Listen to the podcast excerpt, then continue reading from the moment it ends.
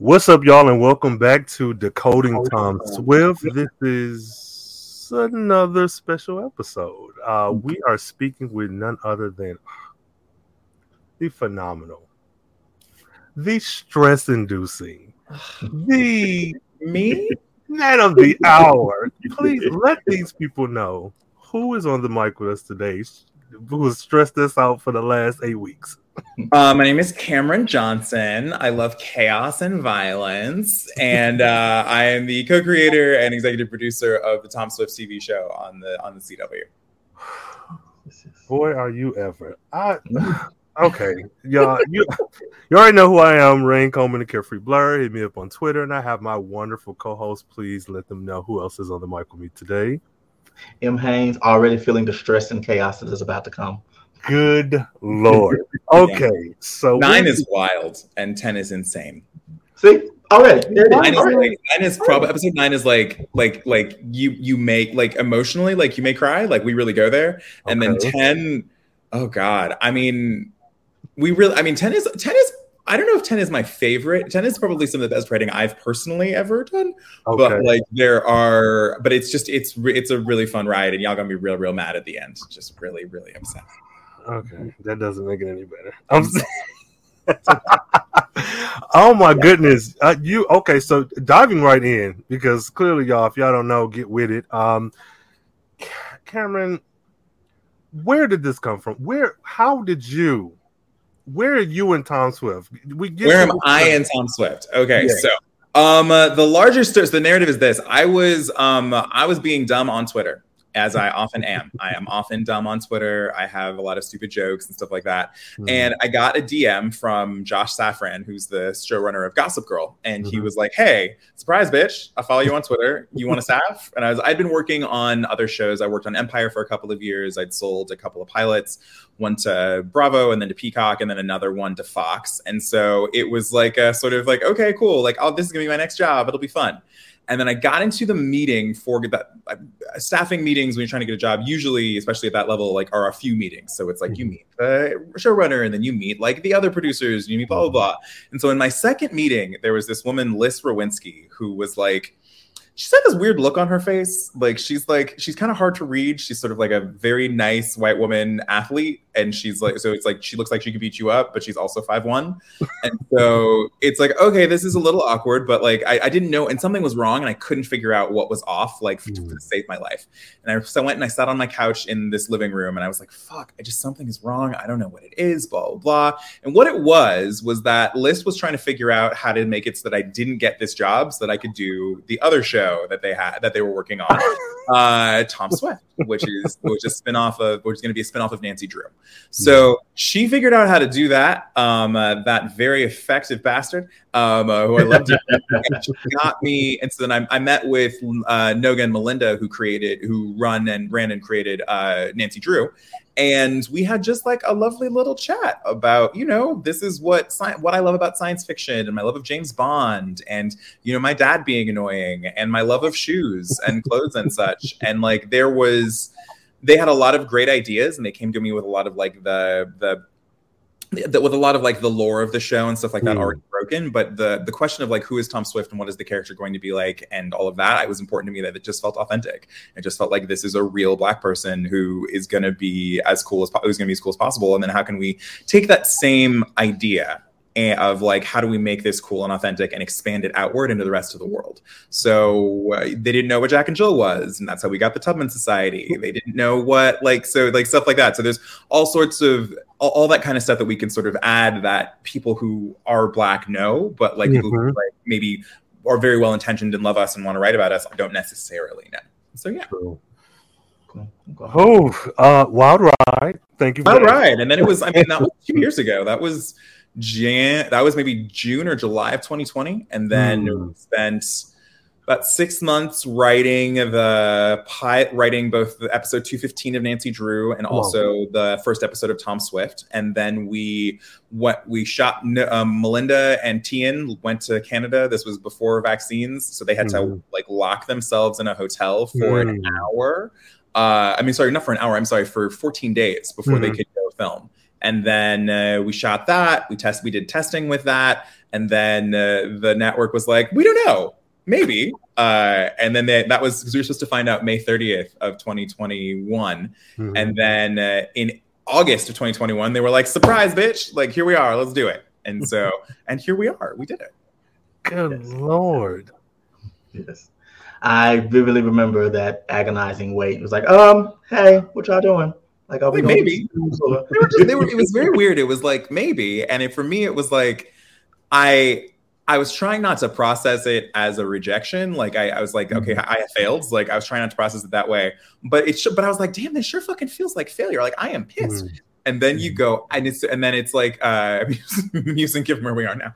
But uh it was like a, a whole thing is what went through it where it was like we're it's you just had it was a great exercise in like giving giving it up to Jesus or whomever, whomever you believe in and like just sort of letting it be whatever it is because at a certain point especially in this business so much is out of your control. And so if you've done your best which i feel like i did and then you worked your hardest then like it is what it is. So, Agree. Yeah. yes. um, you with you mentioning kind of like you know just kind of stepping into like that Tom Swift thing, knowing that this was you know connected to Nancy Drew and knowing that this was you know its own thing. Um, did that make you nervous in any way? make me nervous no i mean the thing it made me nervous about was um uh, i mean the things nancy drew and tom swift are very different shows and so my concern was that you know i mean nancy drew is it is it is at times funny but at, re- at its core it's really this like thoughtful emotional exploration of like ad- adolescence and young womanhood and coming into your own identity and stuff like that. And it can be really you know like kind of sad. It can be sad and it can be really heavy and that kind of thing. And my i just wanted to be able to do i wanted to be able to be funny and i wanted to be Mm. able to do and do things that were emotionally resonant but like be and but but still find that balance and i think it's a credit to noga and melinda that we were able to sort of bring our very different points of view together like melinda is like somebody's mom and she's like you know not culturally conservative but very like so like what is Grindr like very that like okay. Okay. so are you telling me what now? Like, it's, and Noga is hella cool, but and, and Noga is hella cool. And Noga and I are actually about the same age, but she's got like just a very different life in that you know Mhm. she like with she's like supernatural and she's been a horror movie writer forever. And I'm literally like been writing soap and com and comedy for a whole my for all my career. And so it was uh being able to bring those two three things two things together. I would have been nervous had I been working with lesser people, but I Mm. wasn't. And so yeah. Oh my God, that mm. is uh, a testament to them. And when you mentioned drama, the soap opera mm-hmm. shone through last night. When I tell you, mm-hmm. I well, okay. Before getting to, I do want to touch on the conversation, the word choice, the the everything surrounding speech, the script. I love that Tom Swift does not feel like it's mining Twitter for content. I love that Tom Swift feels like people having real conversations. And I know you mentioned some of the black um black things that maybe your um your co-writers were not fully aware of. And I it just it it it rings so true Mhm. with even though the Tubman Society being created for this show, it very much feels like, oh, was there is there some secret Illuminati there? video of like Jack and You know, Jill. I mean, we have not saved anyone. We, we're not building a planet, but like you know, maybe I'm Mhm. on a vineyard trip. I don't know. Could be a whole thing. I, I but I absolutely love that. I love that part of it that it feels like a real show. People are saying Zenzi especially like oh yeah, Zenzi's great. I mean everyone, but like when I think of her scenes when they're full of energy, they don't feel like dang it, Tom, you're Mhm. stifling me. I'm girl bossing. Like it feels like an actual I mean, the thing is, I love Twitter, but like you know, I've had a few. I have a few platinum tweets, and like it's never. I've never been able to hit like the meme ones. I've never been able to hit like he's a ten, but you know, I mean, Mhm. he's a ten, but such and such. It's Yeah. always something that is like real and funny and honest that goes. Um uh, and that like that goes reasonably big um or is like particularly like trenchant and politically or astute in the moment Mhm. but i think like twitter is a and like trying to write like twitter is sort of it it, it it's it's kind of a weakness if that makes any sense for writers Mhm. because you watch a show and it's like I, have seen this. Like I, I know what. Not only have I seen it, I know what's gonna happen. Absolutely. I know what the bit is. I know what the meme is. The only time I've ever seen that done well is Insecure when she tosses the baby. Yeah. Like, I was like, and there's there's others that I'm thinking of. There's one that just came, and like I think the other two does a really wonderful job of like taking internet culture and playing with it. Hmm. But like it's not. I, I, I don't know. For me, that feels like lazy writing, and it feels like the work of people who aren't funny and people who are trying to hmm. sound young.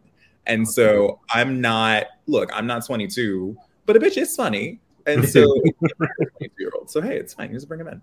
So it, it, it very much gives when people are so like mining Twitter for that content. It very much get very much gives. How do you do, fellow kids? It's like um, no. And as much as I love Thirty Rock, I don't want to do that. There is one joke in the uh, I, I, about in the pilot where you're, you're watching too many Hamlet TikToks, and the Variety reviewer said that was you know very that was hello fellow kids, and I'm like fuck you. That was not, that was not fellow kids joke. That was a that was hilarious. And I added it while in anaphylactic shock in Atlanta right before we the day before we shot the pilot. So hey, Ooh. give me oh, this is a, this a break. Story, it was really funny. oh, yeah, Jesus. But yeah. Um, yeah, like um I do want to say just like for me personally, like um strong silent top has entered into my vocabulary. Yes. So I appreciate that. I, in the anaphylactic shock the night before we showed the, shot the pilot. We've gotten these. So I should probably explain why I was in anaphylactic shock. Um, yes. I have a lot of allergies, and you know, I um, I'm allergic to like nuts and beans and all kinds of shit. Like that's you'll see that that'll make sense in a couple episodes. Uh, but with that said, there was like a like remember it? well you remember in six she stabs someone yeah. with that pen. Mm-hmm. Um, uh, I got one of those right here. Um, uh, but with that said, don't let the smooth taste fool you. I will die if you give me a peanut. Um, uh, but with that said, well, I'm not gonna die, but I'm, I'm gonna be annoyed. Uh, um, uh, so what was I talking about there? Yes. So what happened is this: we were on set in Atlanta, and we shot the camera test, and I ate like one of those like fruit leather bars, not knowing mm. what was in it mm and I had to take six Benadryl in order to, and I was sitting like, I like, were you, I had to like, the prescription ones are just powder. I broke them and poured them into a glass of water, and I'm sitting there like, do I stab myself with my EpiPen or do I chug this Benadryl? And the stabbing myself with, if you think is if you take your EpiPen, you have to go to the hospital immediately after. Oh, and so mm-hmm. I was just like, Benadryl and prayer, baby. Let's see what we can do. um, uh, and so those are those jokes. But uh, Strong Silent Top was pretty was was another favorite of mine. Absolutely. Yes, yes, yes. Yeah. Well, what I'm hearing is that Tom Swift is basically Cameron.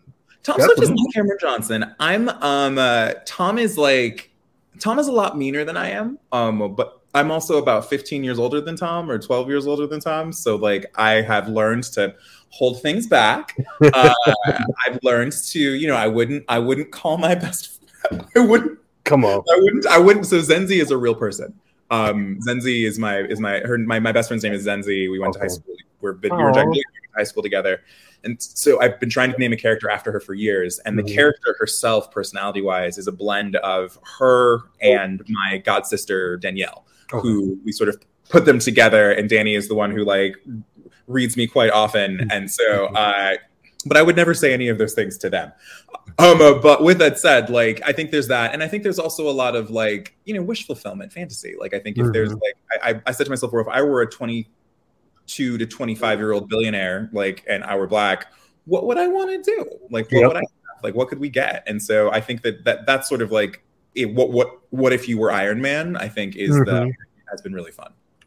Yeah. But you are correct in that like I did put a lot of myself into it. I put a lot of my own life story in terms of like my relationship with my father and, you know, my, you know, sort of quest for uh, acceptance. Uh, mm. And I put a lot of, you know, just my, just a lot of my own life into it. I mean, the stuff with the, the, the like episode two, the stuff that happens with the Darbies, like that happened to me. Uh, not in a cave.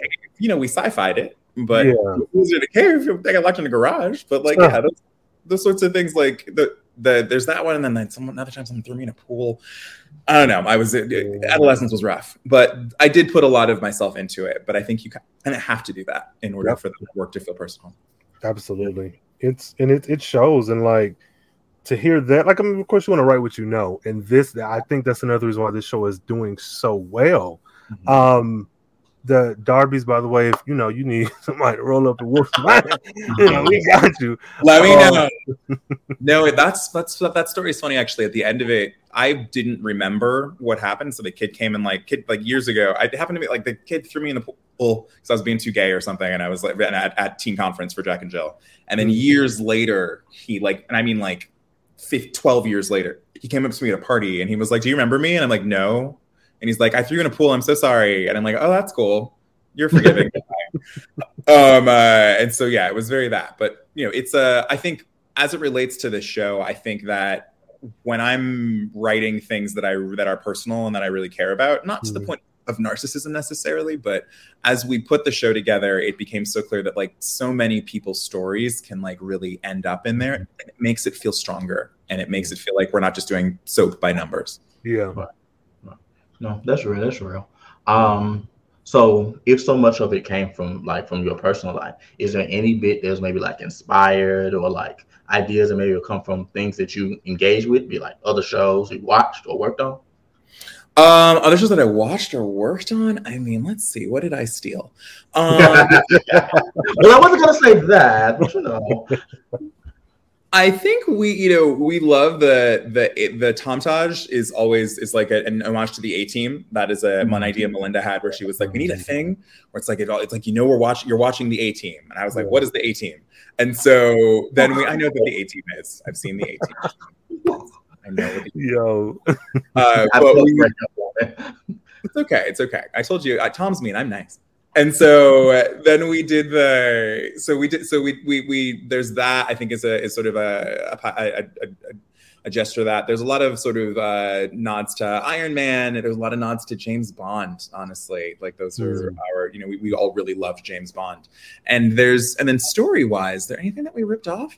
Um, I think that there's the thing that was always important to all of us is that, you know, shows on the CW especially have an opportunity to educate if that makes any sense. Like people can really learn some shit. Yeah. And so we always wanted to, whenever possible, put that stuff in. So I think if you look at um, episode seven, you know, which Melinda wrote, her son is trans, and she wanted to like it was very important. She's religious, and she's the best parent. I, I don't know. I, I don't know. If that's my place to say, but she's a wonderful parent to a trans kid, and like mm-hmm. she's done a really great job of of just trying to help him have the life he deserves to have. Fuck acceptance. Like, how do we let you thrive? And mm-hmm. so, how do we help you thrive? And so, she, she's done a really wonderful job of that. And it was really important for her to say, to have, um, uh, you know, Tom's mom say, this is like, you, you can be, re- people who are religious should be transphobic. Like, we can say that shit. Mm-hmm. And for me, I think it was always, and for others, I think it was always important that we never do, as what I think I tweeted about this, a very special episode of Tom Swift. Yeah like I never wanted to do an episode where Tom gets pulled over or racially profiled or something like that and there was a lot of pushback from the network about that.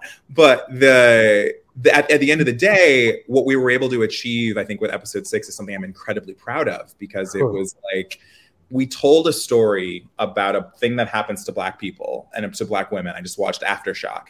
And mm. to try to make a case for you know, I mean, there are people who believe that, you know, black people maybe shouldn't be in America and maybe we should go somewhere else. I mean, we should do something else. And what is the sci-fi version of that? And yeah. so at every, at, at most turns, we've tried to like take from other elements of pop culture, but put like our sci-fi Tom Swift swagged out. Um, wow, do people still say that? Uh, I'll have to text my sister. Um, uh, version of that version of it on the air. Yeah. That John did. That episode six Listen, I was ready. Let me tell you, you, everybody, the writers room, I was ready to choke Oh y'all. Everybody. Just line up like what? So what you got to understand is that so like when you're writing a show, so the way it works is like you in the we sit in the room, we talk about what we're gonna do, right? And so I'm and so I'm like, okay, yes, do that. No, don't do that. Blah blah blah. And we give the writers like a beat sheet, like beats, like so these are the mm-hmm. things you're gonna do, and then they come back with something. Eric Glover, Erica Harrison is the best person ever. She's black woman. She's the number two one. She was the number two on our show. Super smart, very friend, very like great at her job. She's worked on a lot of procedural stuff. She's worked on. She was on How to Get Away with Murder. Mm-hmm. And Eric Glover, who is a comic book writer, who we who this is his first job in television, and so we were super excited to bring him in and give him this opportunity. And I remember sitting there in my on the couch over there on my fucking phone, looking at this like, you did what? it's a gynecologist office. Like what? You're in a like they can't breathe, bitch. What? Like what? I was like, I was like, okay. I mean, I I feel brilliant, but oh my god, yeah. like you really took that and ran with it. It was yeah. wonderful. It was just like so shocking, and like you know, I I had to every time I, I, had to explain to some of the writers that when I tell them when I text them like you need Jesus, like that's a compliment, right? Um, and so doing it right. And so that's what I and I I, I did shoot him. A, I shoot shot them both a you need Jesus. Uh, we're going to church, um, but yeah, it was a wonderful one. Y'all, the the way we ha- okay, so we clearly do a live show every Thursday, and for that particular episode, we had a conversation about how well episode six made up for everything in episodes one through five. Like mm-hmm. the, the, the issues that we had, like even with Lorraine's attitude, I was like, why is she so? Yeah. Why the way mm-hmm. in which she's angry with Tom feels to be kind of like, out of whack with mm-hmm. his actual behavior. And so to have it come back full circle, for me to be so angry at Lorraine this whole season, like, girl, give him a break. His daddy did. Yeah. It, it, I'm one who, ever since I was a child, and I made this example before, when I'm watching a sitcom, I'm like, I understand it's a sitcom. I understand it's 22 standalone episodes with maybe a to be continued in a few of them. But if Regine has a red wig and it's such a big plot point in episode 16, why wasn't that alluded to in maybe episode 13 or 14?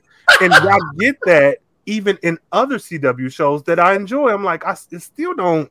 This one, oh, six, forget about it. Yeah, we needed to shift. Thank you so much for noticing that. We really appreciate it. And there's a lot of part of the luxury of that is having written so much of it before we started production. Mm, okay. So it's like you know what needs to. So it's like we got close, and it's like okay, well, actually that needs to happen, and that needs to happen, blah blah blah. Mm-hmm. But it was important for us in the end of the season to really, you know, Tom, especially up front, is kind of a dick and like you know he's kind of a dick. And like it's like you know it's it's it's acceptable. You're pretty. You're smart. I will deal with it. But it's like he's kind of a dick. And so we had to find a way to help him understand why his mom is so angry mm-hmm. and why why his mom is so scared for him. And then in addition to that find a way to sort of get him into balance with like the the ego and also the weight that sits on his shoulders mm-hmm. and you know it's one thing you know i gotta go save my dad which is big enough stakes but then it's like i gotta go save my dad and maybe am i being expected to save my people like as well yeah. like what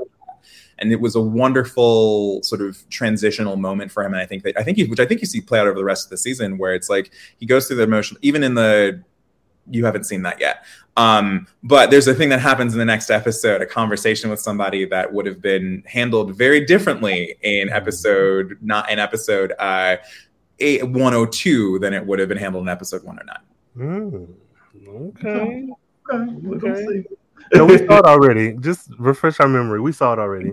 We saw it already. I don't know what happened. You know, maybe there's a dinner. There's a dinner. It's a whole thing. dinner. You know, I love a dinner scene, and there's drama, and it's good. Oh, we love dramatic. We love dramatic dinners. Yeah. um, so, kind of building off of that idea, like I'm a big like lore nerd. Like I love like to know what's like what's going on that we don't get to see. Is there anything like set up in like the world building or like even the characters that you're proud of that we probably wouldn't see like on the show? In the world building and the characters that you wouldn't be able to that you wouldn't actively notice. Um uh, hmm let me see. Hopefully you noticed it all. That's why we did it. Um, I think that like the the sets are something that we're really proud of. Honestly, like I think they did a really wonderful job of making you know, our, our production designer Charlie DeBow making these just that that house is is like actually to scale. So it is that mm. that hallway is probably a hundred feet long, and then there's two living rooms on each side of it. There's an upper floor, and so it's really, really, really crazy. And so I think that's fun. I think that in terms of the world building, I mean, you caught it. That's the thing is you caught it. If memory serves on Twitter, you said, wasn't that Signet Ring Man the Come Latino from the beginning? I was like, I remember seeing that shit and being like, what? Like, and there was yeah. somebody else who clocked that. And then I bet you this is Lorraine who's behind this kidnapping. I was like, wait, what? Like, yeah. the people were reading, listen, the people were watching. People are watching TV. And so astute audiences. And so, yeah, I think that was all really wonderful. I think those are my those builds. I think have been really important. And is there any else thing in the world building that I think we wouldn't have noticed? I mean, nothing that can't, nothing I can say. Mm, okay. Without noticing, I mean, I think you can get to the episode, you get to episode ten, and you're going to have some thoughts. You might even be like, "Oh, I mean, that's what he was like heckling about." But yeah, Oh, um, speaking of, let me tell you, we we had a brief exchange, but um, I'll be watching. Okay, and y'all, I the way that you all have put this show together, I truly thought I was going crazy when we saw evil Latino assassin in the Cotillion episode because I am very aware of what I'm looking at. Uh, I'm Mhm. probably hyper aware because of the type of show, but that camera work, oh y'all, Okay, so the gag is this. It was so obvious at first. So literally the take that he did is that when he walks in, he like the, the bottle of cocoa butter, I am black, don't he, he was uh is Tom. So he like literally like starts at Tom's back and like made his hand all the way down and around. And then we really did a thing, I mean, which is called hanging a lantern on it, but basically like pausing on this and making it clear that this thing has happened. And we Uh-huh. watched it and we were like, it's so obvious. We have to pull it back. And so we Mm. cut probably, it was a complicated shot to cut around, but we cut probably two thirds of what was there. And so you Okay. ju- what you saw was just the very tail end because we we didn't want you to clock it. And so for anyone that actually to have noticed it, it's given how hard I worked to like. none. You did your job. You did. Yeah. Your, it's just I was so hyper focused on him. Mhm. Mainly not even from episode one, but from him being at the house, like getting ready to rough up Zenzi. I was like, okay, some what? Yeah. So trust and believe. Mhm. Y'all did y'all did that. Y'all I appreciate it. I appreciate it. I just wanted to make sure that you saw that that, that it worked, that we, we were appropriately Yes. scared. yes. I think that's fun. And then I think the was there anything else? I think uh the only other thing that you wouldn't know that's hilarious is that um I didn't tell you this. When they put Lino in not the straight backs, but in the when they brushed his hair down and they pulled Uh-huh. it back, the execs literally didn't recognize him. And so we had to ADR in Lorraine saying his name. Oh my god. You know, They were like, we're concerned people won't recognize who Lito is. And so and I love our execs. I love every single one of our execs. They're wonderful, but it was absolutely hilarious. They were like, who is that? Lino? Okay, yeah. I was like, no, baby, we just brushed his hair down. Like, this is the same person. that is hilarious. Especially with Lino's one of the only like few light skinned people on this show. I mean, that's kind of it. He's it. I mean, who else is it gonna be? Like, who else is it? Grab the kid and walk in. Yo, oh my god. That's hilarious. That is Yeah. Ooh, okay. Um, yeah, that's I like Lino. So Yeah, I like whoever him. Cast likes him, I like Lino. Mhm. Um, I would like to pivot just a bit Mhm. so we can just discuss my disdain Oh. for not not clear, but evil Oh. Rashida Jones. Evil Rashida Jones. Damn. Because when I first saw her in those bangs, that is the first thing that came to mind because I could only see Black AF and I could only mm-hmm. see The Office. And I was like, why? Truly thought that was Rashida Jones for like the first couple seconds. And I was like, no, no, no, no, no, no, no. This is Rashida Jones variant. What's happening? is this why, where they put the budget? What's happening? truly, truly. What is What do you mean? okay? I mean, so so what Susanna came from? Well, Susanna Robb is also a friend of mine. Um, I named almost all of the characters after friends of mine. Um, uh, like basically, unless they explicitly asked me not to name characters after them. Um, Mm. But then even uh, Danny, my god sister, was like, "Don't name a character after me." And then she, and then all, and then she watched the show and she was like. Name a character after me. Like I don't understand. I don't understand why, I don't, why is there not a character named after me? And so you'll, if you can, that that's a fun Easter egg for episode ten. There's a there's, there's a, some sort of Danny in there. But with that said, when we were casting, there was a blonde girl that we looked for, and then we, you know, in casting, you kind of have it's sort of negotiation with the network, and so we decided, okay, so this this is Elizabeth Cappuccino is the person we're going to work with. It never occurred to me that she looked like Rashida Jones until y'all said it, and now I can't unsee it.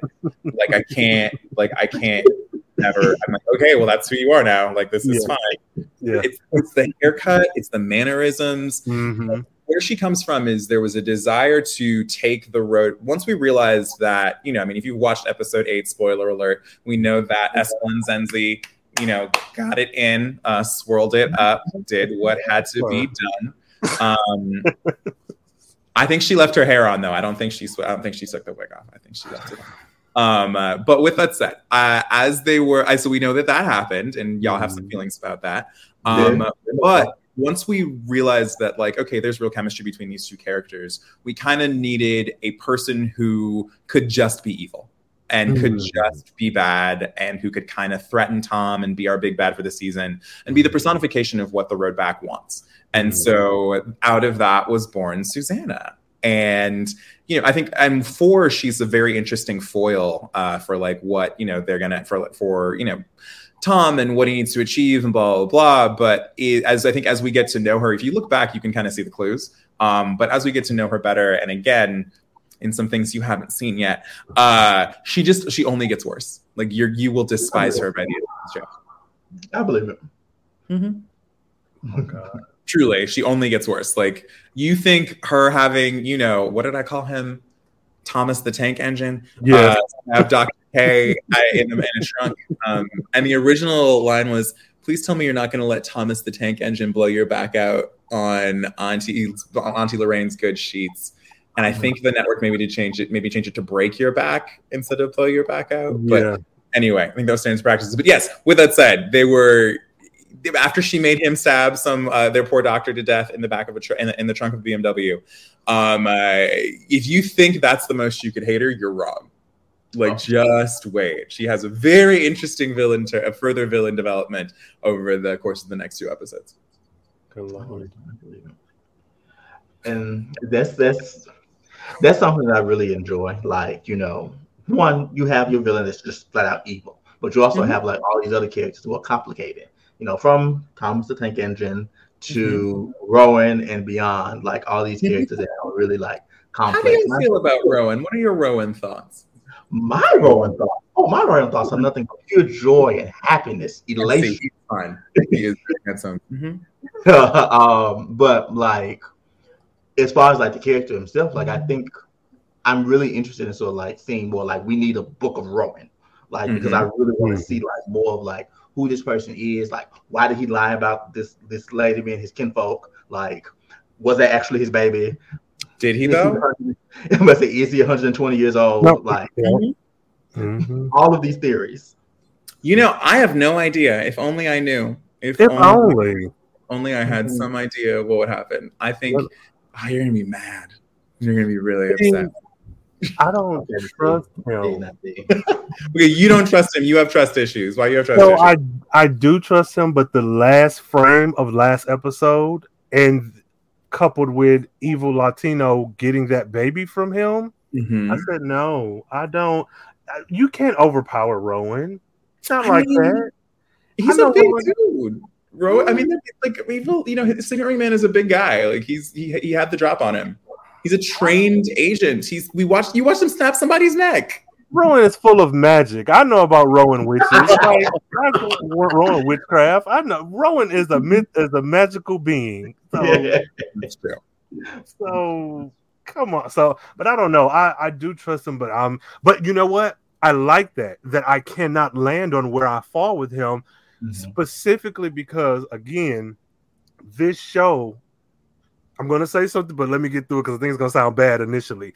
This show, I feel like you could replace all the characters with white characters, and it would still be a good show. However, this show being filled out with the characters that it has brings so much more to it than if it was just a plain regular blonde hair blue eyed show with that one token black or that one token asian character mm-hmm. and it's also telling a stellar story that i could see people emulating this even if that their fanfic or emulation is all white you're still Mhm. getting such a great story but there's also a story that you don't see i can't think of in my big age or something i can't think of ever seeing a trans man as a bodyguard i can't No. ever think of seeing and, and forgive me if i get this incorrectly but a trans or non-binary person in Quinn where I don't know if they're good or not. And mm-hmm. I like the idea that Quinn could be evil because when have you ever seen a trans person or a non-binary person or somebody who's non-conforming who wasn't evil for the sake of the token evil character? So. Yeah, I mean, I think that's what part of the. I mean, again, that's like that's part of what we were trying to do is like I, our whole goal was to shift like who gets to be the hero. Mm-hmm. So when you watch and I think the danger. What's interesting about what you said about like you could do the character. I don't think the show would work with all white people. I don't think it would. No, no, at all, at all. I don't think you can get away with how cool Tom is with just like local white boy. Like he'd have to like he'd have to be like Richie Rich or something. I don't I don't know. Um, uh, but with that, because I thought about that. Someone asked me that in an interview, and I was like, ah. Think so, but what I think is interesting, and that's not a. It's just there's just a sort of a cultural coolness that we are allowed. That um uh, that he just that that I, I don't know that he'd be able to go that white Tom Swift would would be able to get away with. He'd have to be all American, but All American is a great black show. Um, so who cares? So that doesn't work. But um, I guess my point is to say that like we wanted to shift the when you watch you and me, you and uh, the three of us can watch James Bond and see ourselves in James Bond. We can watch Spider Man and see ourselves in whichever Spider Man you want to stand, like if it's Tobey Maguire, if it's Tom Holland, or all the rest of them. But it is hard for non-black people people who aren't people of color to watch us and in this in a similar story and mm-hmm. see our humanity and see themselves in it. And so as a consequence our goal was to at every moment possible how can we take stories that can that in some ways can feel familiar? I'm a i'm a kid who needs to save my dad and he's kind of mean to me. Like we've seen that before. That's a familiar story. And sell it and shift it so that it's filtered through the lens of like a person whose perspective has not been explored. Like yeah. that was always our goal. That was and so when it comes to Isaac's character, I mean that's all Noga and Melinda that they wanted him to be a trans person. Um uh, and I wholeheartedly agreed. And it was like those are the the building of that person and like the way that we wanted to put him on TV and what and we wanted to show him off is also was is is is is, is intentional. Hmm. And then in terms of the building of the actual character, you know, there's a lot of stuff that like there was a lot of education for us because I mean, we are three cis people, and we got into the room with our many trans writers, and they were like, "Okay, well, that doesn't really work," and like that doesn't make sense, and like, why would he do that, and like that, and, and it was just a great edu- It was an education, but it also, I think, made the character much stronger, especially as well working with Marquise because Marquise is very quick to be like, mm, "No, mm-hmm. in a good way, in the best way possible." Um, he shows up and he demands, uh, he, he, he demands his space. Good, good, good. Yeah, we had a chance to speak with him. Also, real cute. You know. That was look. You saw my GoFundMe. Yeah, yeah. I'm I'm I'm number one president of the Marquise slash Isaac fan club. Trust That's beautiful. That is like, a good thing. Ooh, so, uh, but no, kudos to y'all because it it it rings true, um, and I think it's very you're educating on so many different one just in the script because you know you had the conversation about the astronaut the black cowboys and whatnot and even the prep being used in the antidote come on. Um, but even in just these characters existing like it's you can't get away from being subtly educated just as much as you are getting fed this information through script so mm-hmm. oh thank you like going back to uh, what we mentioned about so like how would this script work, you know, like with other characters. Like it's like two levels of nuance. There's nuance in the characters themselves, and there's a nuance of them being um, black characters, of them being black queer characters, of being black trans characters, et cetera, et cetera. Like there's so much stuff that's brought into that makes it so that we can see these characters as not just you know like interesting people just to watch, but also as like full blown like oh, like this is like a fully fleshed out character. This is like mm-hmm. fully like realized. These are fully realized human beings. Um, I guess my question is like, was that difficult to to kind of get to that point where you felt like, oh, like yes, this is this is who this character can be. hmm. Let me think. So, if I'm hearing you correctly, it was was it difficult to make these people feel as real as possible? Um, well, I mean, we're very talented, sir, now. Um, but I think that, well, I mean, well, I think there's like a few different levels to that. Mm-hmm. I think the first thing that we that I that I've learned that I learned from Melinda, and that also that I think is very important whenever you're trying to write something that's not you is humility. And mm-hmm. so it's I may have an I like I there's different versions of this, but like there's a the I guess the, the funniest one is probably like you know when I want to write when I, I've I've got I've written some rom coms and stuff like that uh, and or even like on when I was on Empire writing about like these straight people's relationships and stuff mm-hmm. like that. I have never been in a relationship with a woman. I have never been a straight man. Like it just doesn't mm-hmm. really work. I, I don't know if it's surprising you, but I am gay, uh, and so it's good to. I mean, if you can see or hear, then like maybe that'll work. I'm very tall it is what it is. So my, but my point is to say that like what I will often do is I will call up my brother-in-law, Danny's husband, and I'll be like, um, would a straight man ever do this? And he'll be like, nah, nigga, no, I'm sorry, I apologize. like I just, that's not a thing. And I'm like, okay, cool, let's not do that. Uh, I'll call Danny or Zenzi or talk to the many women writers on our. I think a, a great example of that is there's a woman on our staff named Brittany Northcross. The she and Mike Poisson wrote the uh, Cotillion episode, mm. and originally okay one was am i can i just fuck it. Uh originally uh zenzi and isaac were gonna have sex in episode three. Okay. They were gonna date and they, they were gonna like go on one date and then they were gonna hook up in episode three. Mm. and brittany was like see look at us hoes just leaned in like yes. Brittany was like okay, but cameron like what about the slow but like the camera like the slow burn is so important in female viewers and blah blah blah. And i was like i'm your boss. No you're right. Okay cool. I was like you're right. I need to be right.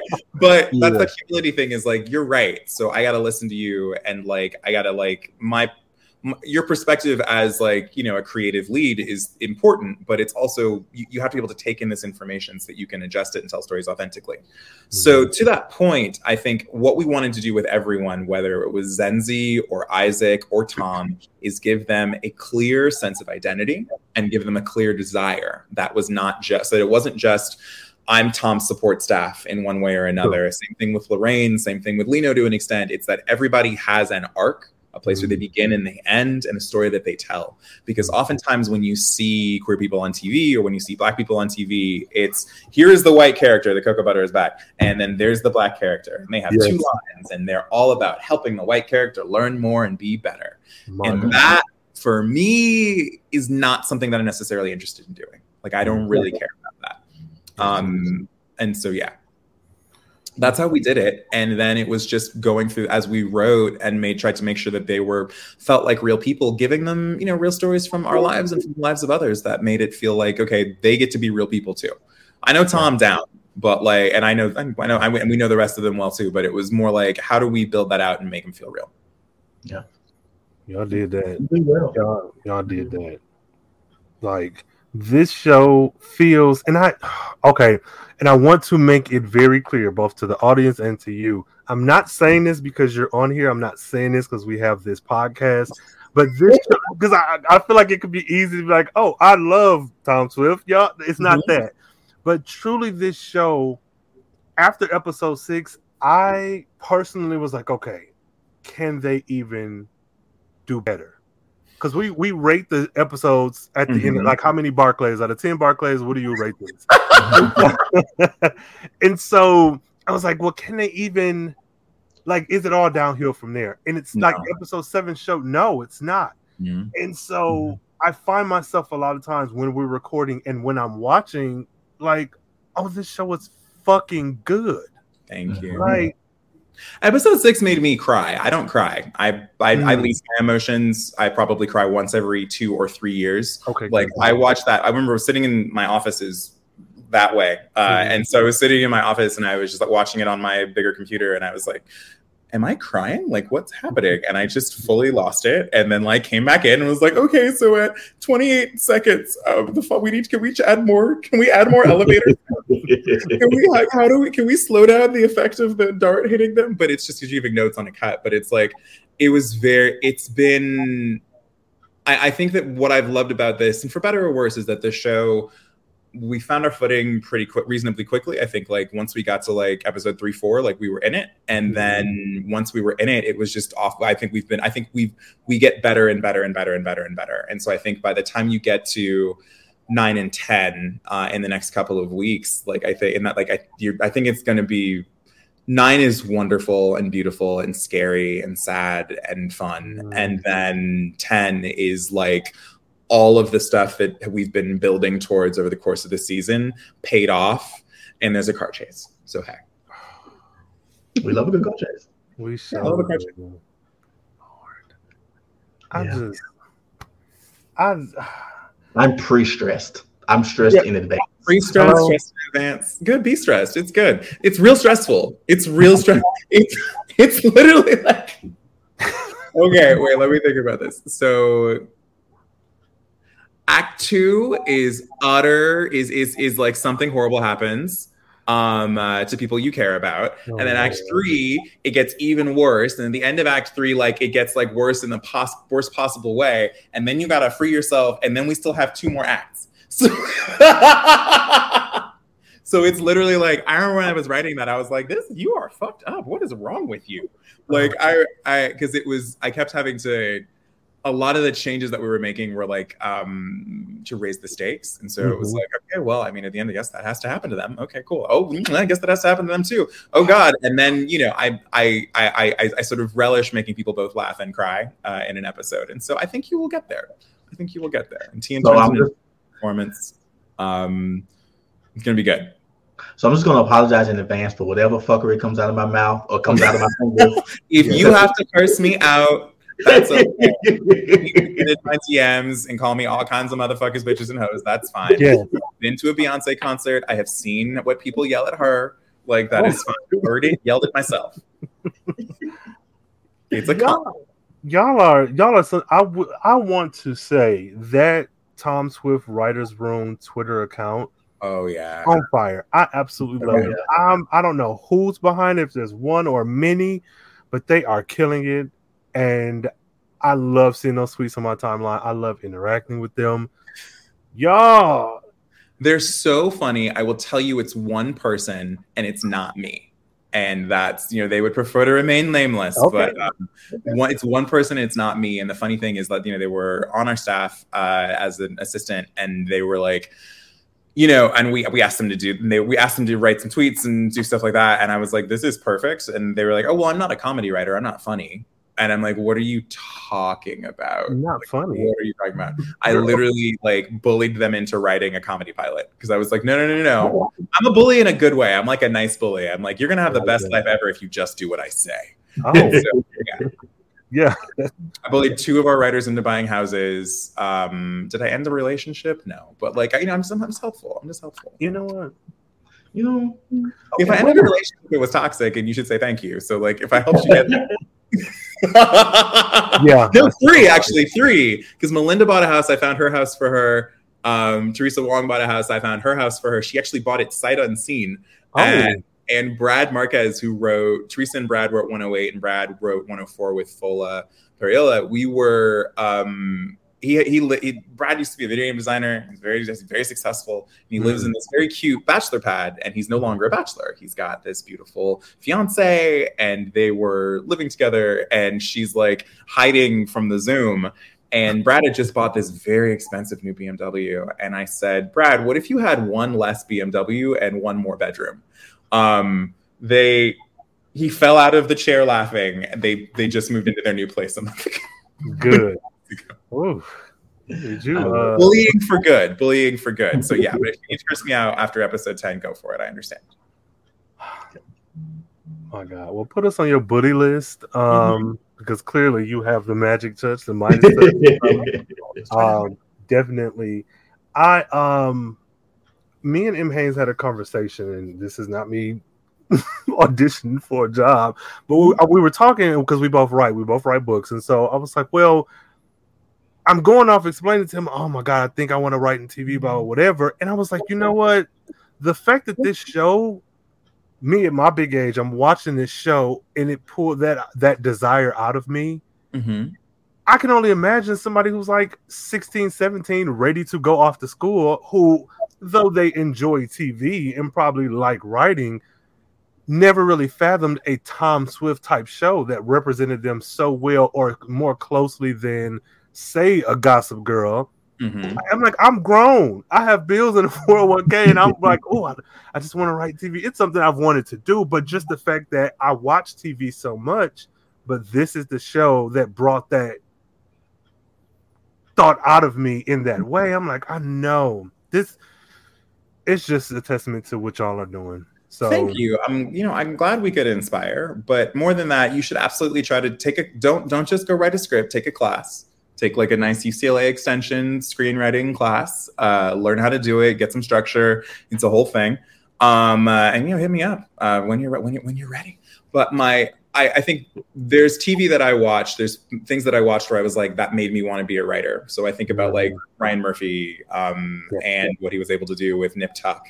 And I think about the, and I was like, wow, I really want to be, or Alan Ball and what he was able to do with Six Feet Under.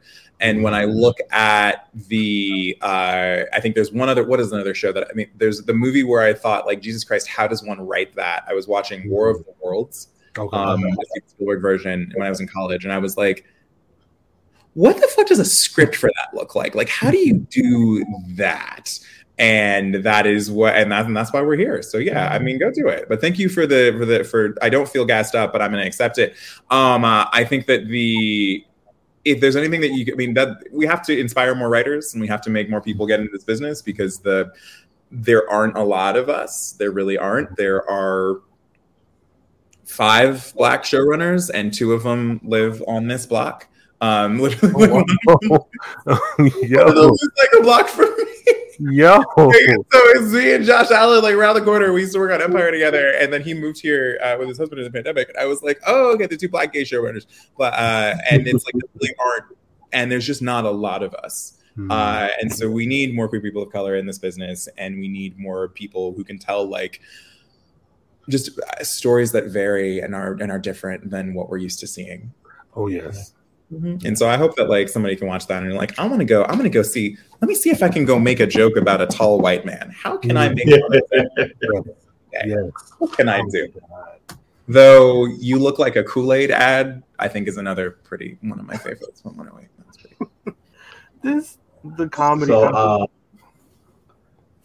um, related to that, I was curious, like, since you said, you know, we, we need more of these, like, what advice would you give to someone who's looking, like, to try to get into um, writing for television in particular?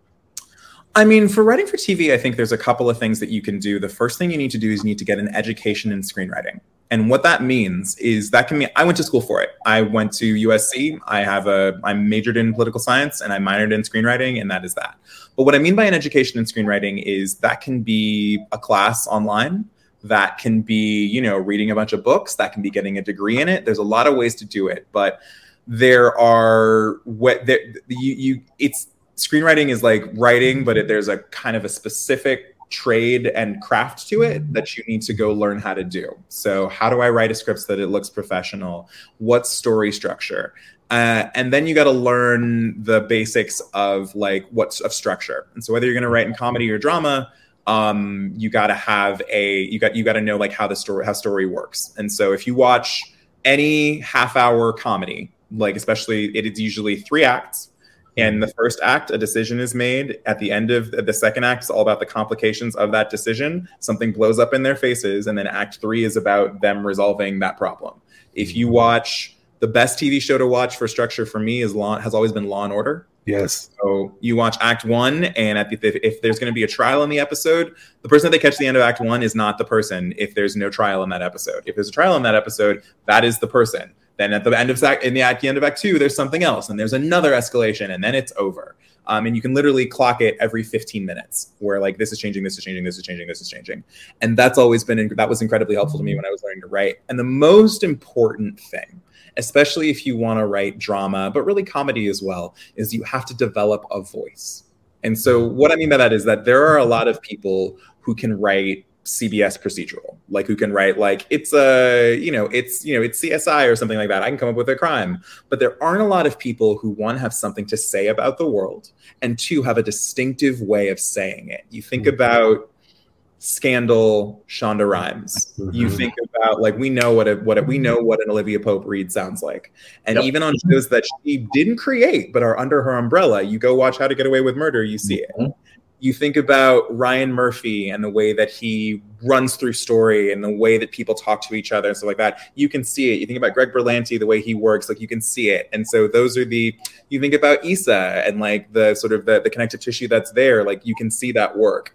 And so you create a voice by living, like having a life, making stupid mistakes, dating the people you shouldn't, uh, having a family, having an existence, and then figuring out how you want to take those experiences and put them on the page so that when someone is reading your work, even if the story is something that is familiar, it is through your lens and it is spoken in a way and told in a way that only you can do. Yeah. Oh, a word, Lord. I'll be right. I'll be writing that down. Y'all want to see my note? No. um. Oh my God. Yeah. First of all, thanks for that. That is very inspiring. In just having someone, um, not necessarily hold your hand, but like explain some of the things that are necessary because you do run into a lot of people, and not even just in this industry, just overall, who are like gatekeeping a lot of things that, you know. I mean, also you want to put in the work, but to have someone. Well, I mean, people are scared that someone's gonna. This is a a lot of people in this business operate out of scarcity. Mm. And, and what I mean by that, and like not to be all like woo woo LA nigga about it, but basically like it's very, you know, a lot of people think like I can only be the only one. And so therefore mm-hmm. if I hmm. tell you how to do what I do, like I can't I won't be the only one anymore. Right. right. And I'm not I'm interested in being the best, but uh being the most successful. I'm not there, I ain't quite there yet, but I'm getting better at it. But I uh think that I'm not interested in being the only one. I don't think that that's. I don't think that that works. I, I, I don't think hmm. that's going to be. That's an effective way to become a storyteller or develop uh, a, develop a world of storytellers. I want to give as many queer people of color a shot and like at get at making their dreams come true in TV as possible. In the same way that hmm. like you know, I worked for the guy who was the showrunner of Empire, is a man named Brett Mahoney. Hmm. And he, you know, he'd been a writer for a long time. Brett's very successful. And I, you know, I my career kind of took a while to get started. I was 30 when I got my first staff job and 35 when I got my second one. So there was a lot of there was a lot of like false starts and is this gonna happen? And oh, you sold a pilot, but then it didn't go and blah blah blah. That happened to me.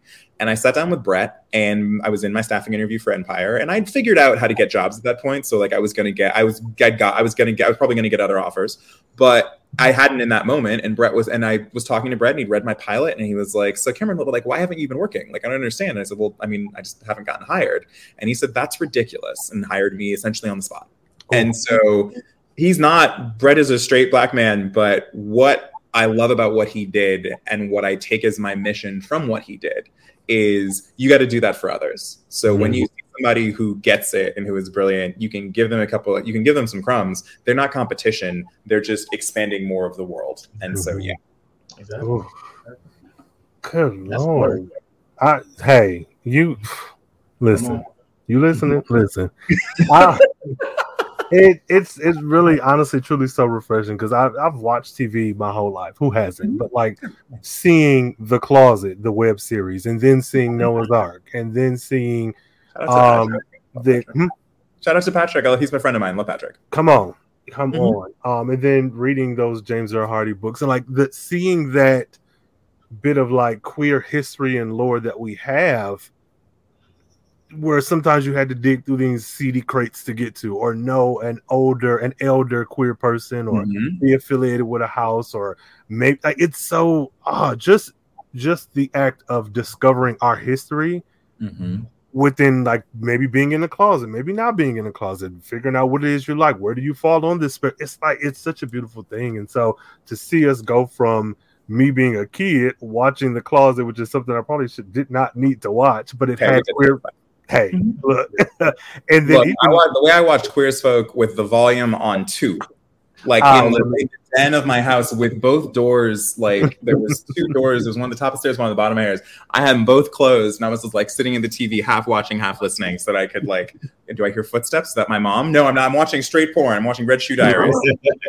oh, listen the I'm gonna say the way I watched um logo One Girl Five Gays with my finger mm-hmm. on the last button, waiting to change back to Disney Channel. Hey. yes, yes, all day.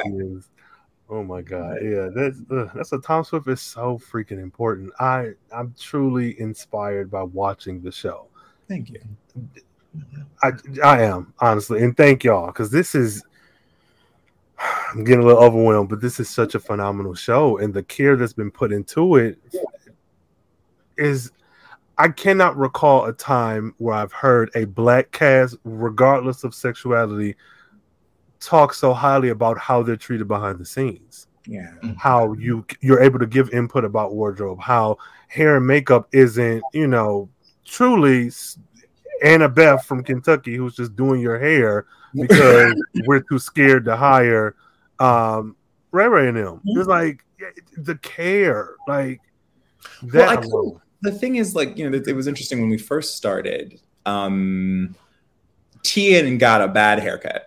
And I don't know if he'd be mad at me for telling this story. I won't show you the pictures, but basically, Tian was like, Tian is a beautiful, obviously a beautiful man, yeah. and like you know, my little brother, not like that, but like a very like in shape, like you know, mm-hmm. stunningly gorgeous jawline, giving you giving you smile, giving you eye, etc. Mm-hmm. And he'd had we got his haircut for the 215 and then he went to he went to vancouver because they don't really have black hairstylists in vancouver and so we did in la he went there they just they just touched it up they just they just touched it up and that was that but right before we started shooting the pilot maybe about a month before he got a really bad haircut and they fucked his shit all the way up they brought, oh. they brought like all the way down here and then they tried they pushed his line back and they gave him like the crazy like the little you know sometimes when they give you like the little like the little jump pad like something like that mm. um uh, they really fucked his shit up. And he was like, I don't, he had a photo shoot, he canceled it. He's like, I don't know if I can do this. And the reason why I wanted to shoot in Atlanta was because we have an all black cast. And it was really important that we were able to get all black cast. We need to be able to get black extras, and we needed to be able to get black people who can who can do people black people who can do makeup and hair. Yeah. And yeah when I went to not even when I went to Atlanta, like a few days before I flew out in January to shoot the pilot, Tom Tian had like the the the haircutting people had arrived, and Tyrone, the master barber, who is our who is our onset barber, did had come through and did oh. his thing, and he had you know he and he fixed it. He brought he brought the hair into line. He cut the little lines in the back. He got Tian's line together, and you could just see the light come back into his eyes and how excited he was to be playing the character again. And he was just like, We did, you got the nails on, you got the clothes on. And, you know, suddenly he's Tom Swift. Mm. And all of that is so important. Every one of those details is so important for helping the actor be able to do that work. And when you think about, like, for someone like Ashley, who'd been on Riverdale, where she was the only black person, where Ashley literally had to do her own hair and buy her own clothing, which is unheard of and insane. Yeah. She was like for Ashley to be able to go in and be like, that's one little, I'll give you one mm-hmm. little bit of trivia, but actually able to go in and like, you know, have the people who know how to do her hair, have people do her makeup, have people know how to do the stuff. And so, and have it be great. It was one, it's been wonderful. And that is like, I'm honored that like they've mm-hmm. received that because mm-hmm. like that's what I really, actually, even the, the, the craziest one is probably Albert. So Albert had never, Albert lives in grew up in Kenya and then who plays Rowan and then he'd been living in like Hong Kong and Australia for the past mm. like 10 years. And so mm. it had been a long time since he'd had like a good lineup and a deep condition and the way they just changed his whole life like in in an, in an hour. I was like oh my god. Like this is he was he, not, he was fine before but like he was like very very handsome man but like it was crazy. This is the bit of trivia. So Zenzi was not supposed to originally appear to be wearing wigs like she was just supposed mm. to hmm. have the short curly bob and like that was the hairstyle we chose for her we tested it blah blah blah and then occasionally she would have a ponytail maybe so in hmm. episode two something happened where they shot i wasn't there and i got a text from them from the writer who was on set and he was like they, they didn't do her they didn't change they changed her hair i don't know what happened mm. so in one scene she had on the short curly wig and on the ne- in the next scene she had on the ponytail mm-hmm. and i was like and there was no explanation of it. And so we were in in the shooting draft, and I was like, wait, wait, wait. So like, we're just gonna shoot. We can't. We can't do that. Like we can't. I can't be Tyler Perry out here. Like I can't. Like, I, can't I can't have just a wig switch with no discussion on a black show. Like I can't do it. Mm-hmm. So I wrote the little quips back and forth about this is Camille. Camille yeah. is the name of one of my mm-hmm. I used to name my cars, and that was my first Mini Cooper was named Camille. And so and they had their little bit, and it worked so well that we were like, she can switch hair every episode if she wants to. Yeah. And that is how Zenzi yeah. became a person who wears wigs. It was all a production accident. Oh.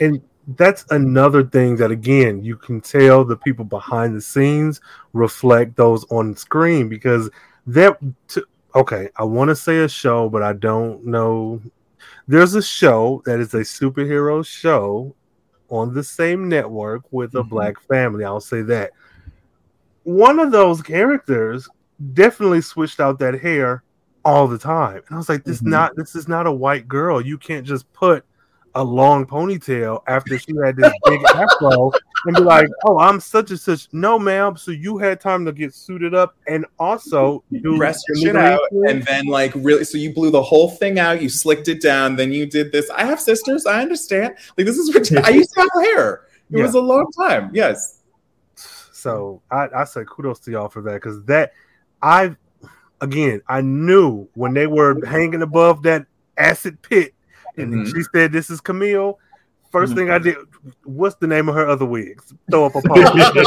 So- that was so black. My mama, like we, it's just Mhm. my sister. So, Like oh, my grandma, all of them, aunties, like, and it's it's one of those things where it's acknowledged, but we move past it. So like, if you get it, you get it. If you don't, you don't. Don't you Because don't. there there were surely some people who did not get it. no, and that's the thing is what I wanted to do always is that you know I've written, I've I've I've had some success and I've sold a lot of pilots that are you know pretty black and the goal is in like when people don't when the scene is dependent on you be being black to understand the joke Mm-hmm. like or like to understand all of it like it gets very it can be very difficult. And so mm-hmm. like it can be hard for execs to understand. It can be hard for non-black audiences to understand. And so it's like that's just a cost you pay sometimes when it's just like we're going to mm-hmm. do this as a black thing.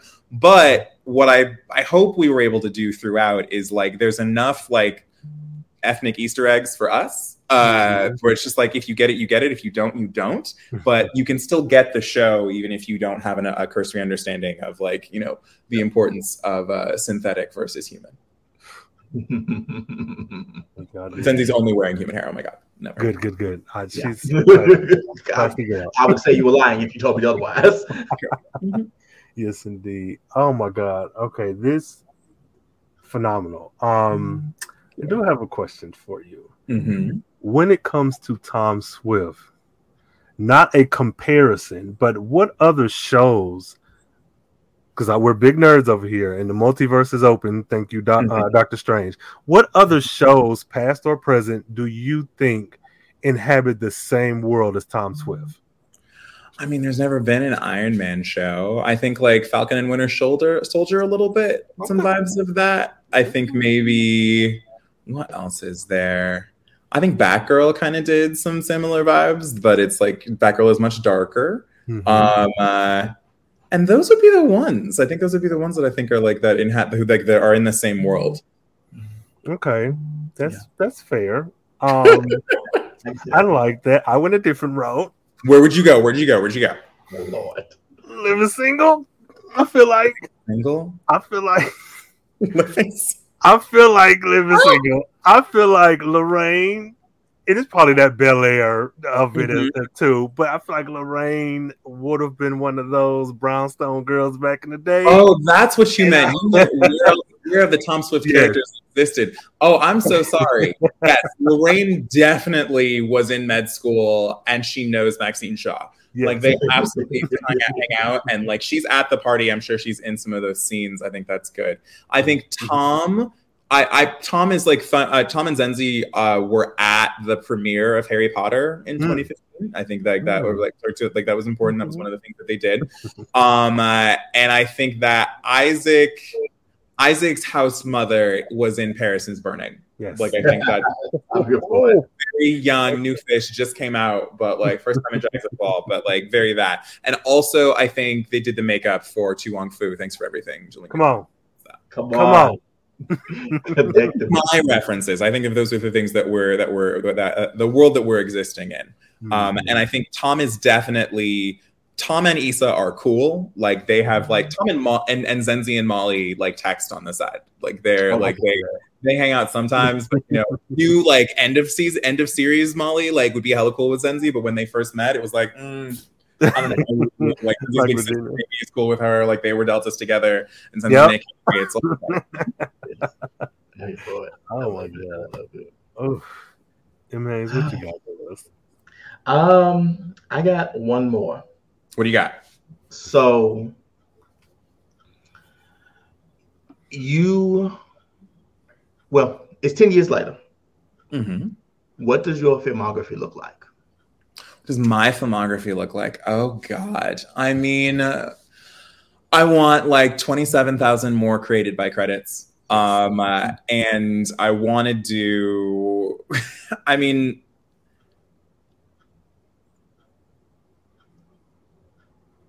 I'm trying not to go to like what my pat answer is for this, mm-hmm. but basically, like I think what it is that I so we talk about like what are you called to Earth to do, right? So like, do you believe in higher purpose? Like, is there like a thing that you're supposed to do? The thing that I've found my success in is like telling stories about Black people, mm-hmm. and it's not that I've you know it's not that I have I'm interested. I'm, I'd be more than happy. I don't ever see myself create. I, I see myself creating shows that continue to do that. And what I want to do is I think that we are so underserved as a community as for in terms of like the content that we get. And so what I want to be able to do is I want to be able to make quality, thoughtful, nuanced, fun, exciting content that features black characters and mm-hmm. that black people can turn that, that everybody can turn on and enjoy and watch and love and they can have crossover appeal absolutely. But at their core are an exploration of the black experience and an exploration of the black gay experience and like an exploration of those things. I have no i'm not going to make just i'm not going to make like csi or friends. I might make like CSI or friends with black people, but like I'm that's not really what I'm interested in. Those are the things that I care about and those are the stories that I care about and trying to tell those stories in a way that are as you know you can always tell as a as a writer when something has been written by non-black people that is supposed to be hmm. for black people and mm-hmm. when i've often been a few times in my life as a, as a writer i've gotten a little call from my agent where they're like hey do you want to do um, what's called a black pass on such and such script um, there's shit on TV right now that like I've done black passes on, mm-hmm. and so like because it's like oh you shouldn't have you but the point is that you should have hired the black person to do it. Like mm-hmm. that's you should have started there instead of giving right. me a apology. And so that is what I want it to look like. I have some movies that I've sold that are in, that are that are in development. I have some other TV shows that are in development, and I want to bring all of those to the screen so that y'all can. It has been one of the great joys of my career to watch y'all watch this show like mm. to like because that's that's who I made this for. Like is and so and that's what I want to keep doing. Um, hopefully in a bit bigger way, but uh, I feel like that's what I want to keep doing. I want to keep making people gasp and shout and tweet and live stream and podcast um, because that's the I think that's the fun and that's what I loved about TV for myself. Um, I've always loved TV as a form of escape but also as a forum to learn and like a place to like you know get excited and learns and, and find some shit and explore some shit and see a world that I that I hadn't seen before. And so that's what I want to do. And so 10 years, I hope I've got 27 more created by credits, a giant overall with like a really good partner. And like, you know, there we go. Mm-hmm. Oh, go. Lord. Good Lord. I'm, you have really done a number on me tonight. Oh, thank you. I'm sure M. Haynes feels the same. You, oh God, I just and to to see you. And I'll say this: I was a bit nervous when it came down to speaking to you. I was like, man, he is so great, and I'm like, you are probably the same age. Relax. but like, I've I've thoroughly enjoyed you and your team, um, the show, talking mess online, like. Mm-hmm at, at this point, I'm just letting you know, please understand, I'm going to be overly comfortable with you on Twitter now when it comes to his live tweets. We got you've gotten familiar, um, yeah. and that's good. Okay, cool. Understand? I, I, will I will remove the "don't make fun of the audience" filter for a moment, like the bound like permissions. I will. I may I may have to get in that ass, but it's okay. It's okay. but you can oh, warn. It's okay. Good, good, good. Um, I don't. I just just thank you. Thank you for coming on the show. Thank yeah. you for speaking with us. Um, is there anything that you maybe want to end with or have something on your mind? Or, you know, if you want to just share episode nine's plot, but um... I'm not going to share episode nine's plot because honestly, you wouldn't believe me if I told you.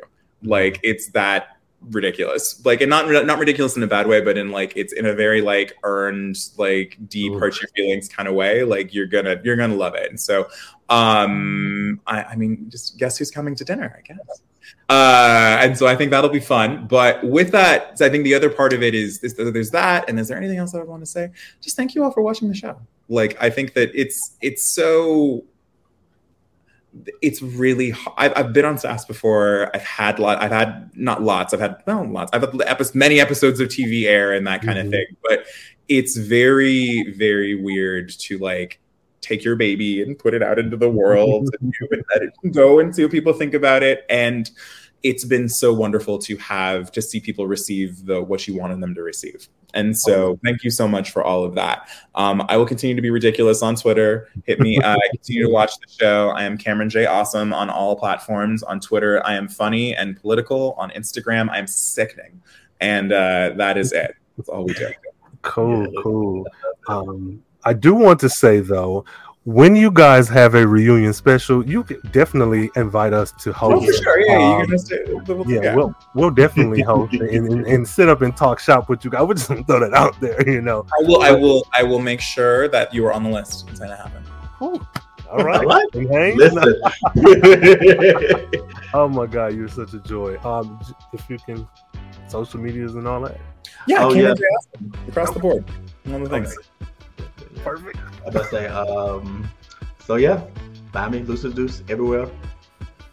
Yes, indeed. Yes, indeed. And of course, me, Rain Coleman, Carefree Blurred, and all of those links will be in the show notes. Check them out. If you haven't been, where have you been? Check out Tom Swift. And for those of you who've been along for the ride, use that hashtag DTSPod on Tuesdays, Act the Fool. And um, until next time, stay carefree, stay nerdy, stay geeky. And if you happen to run across Claire,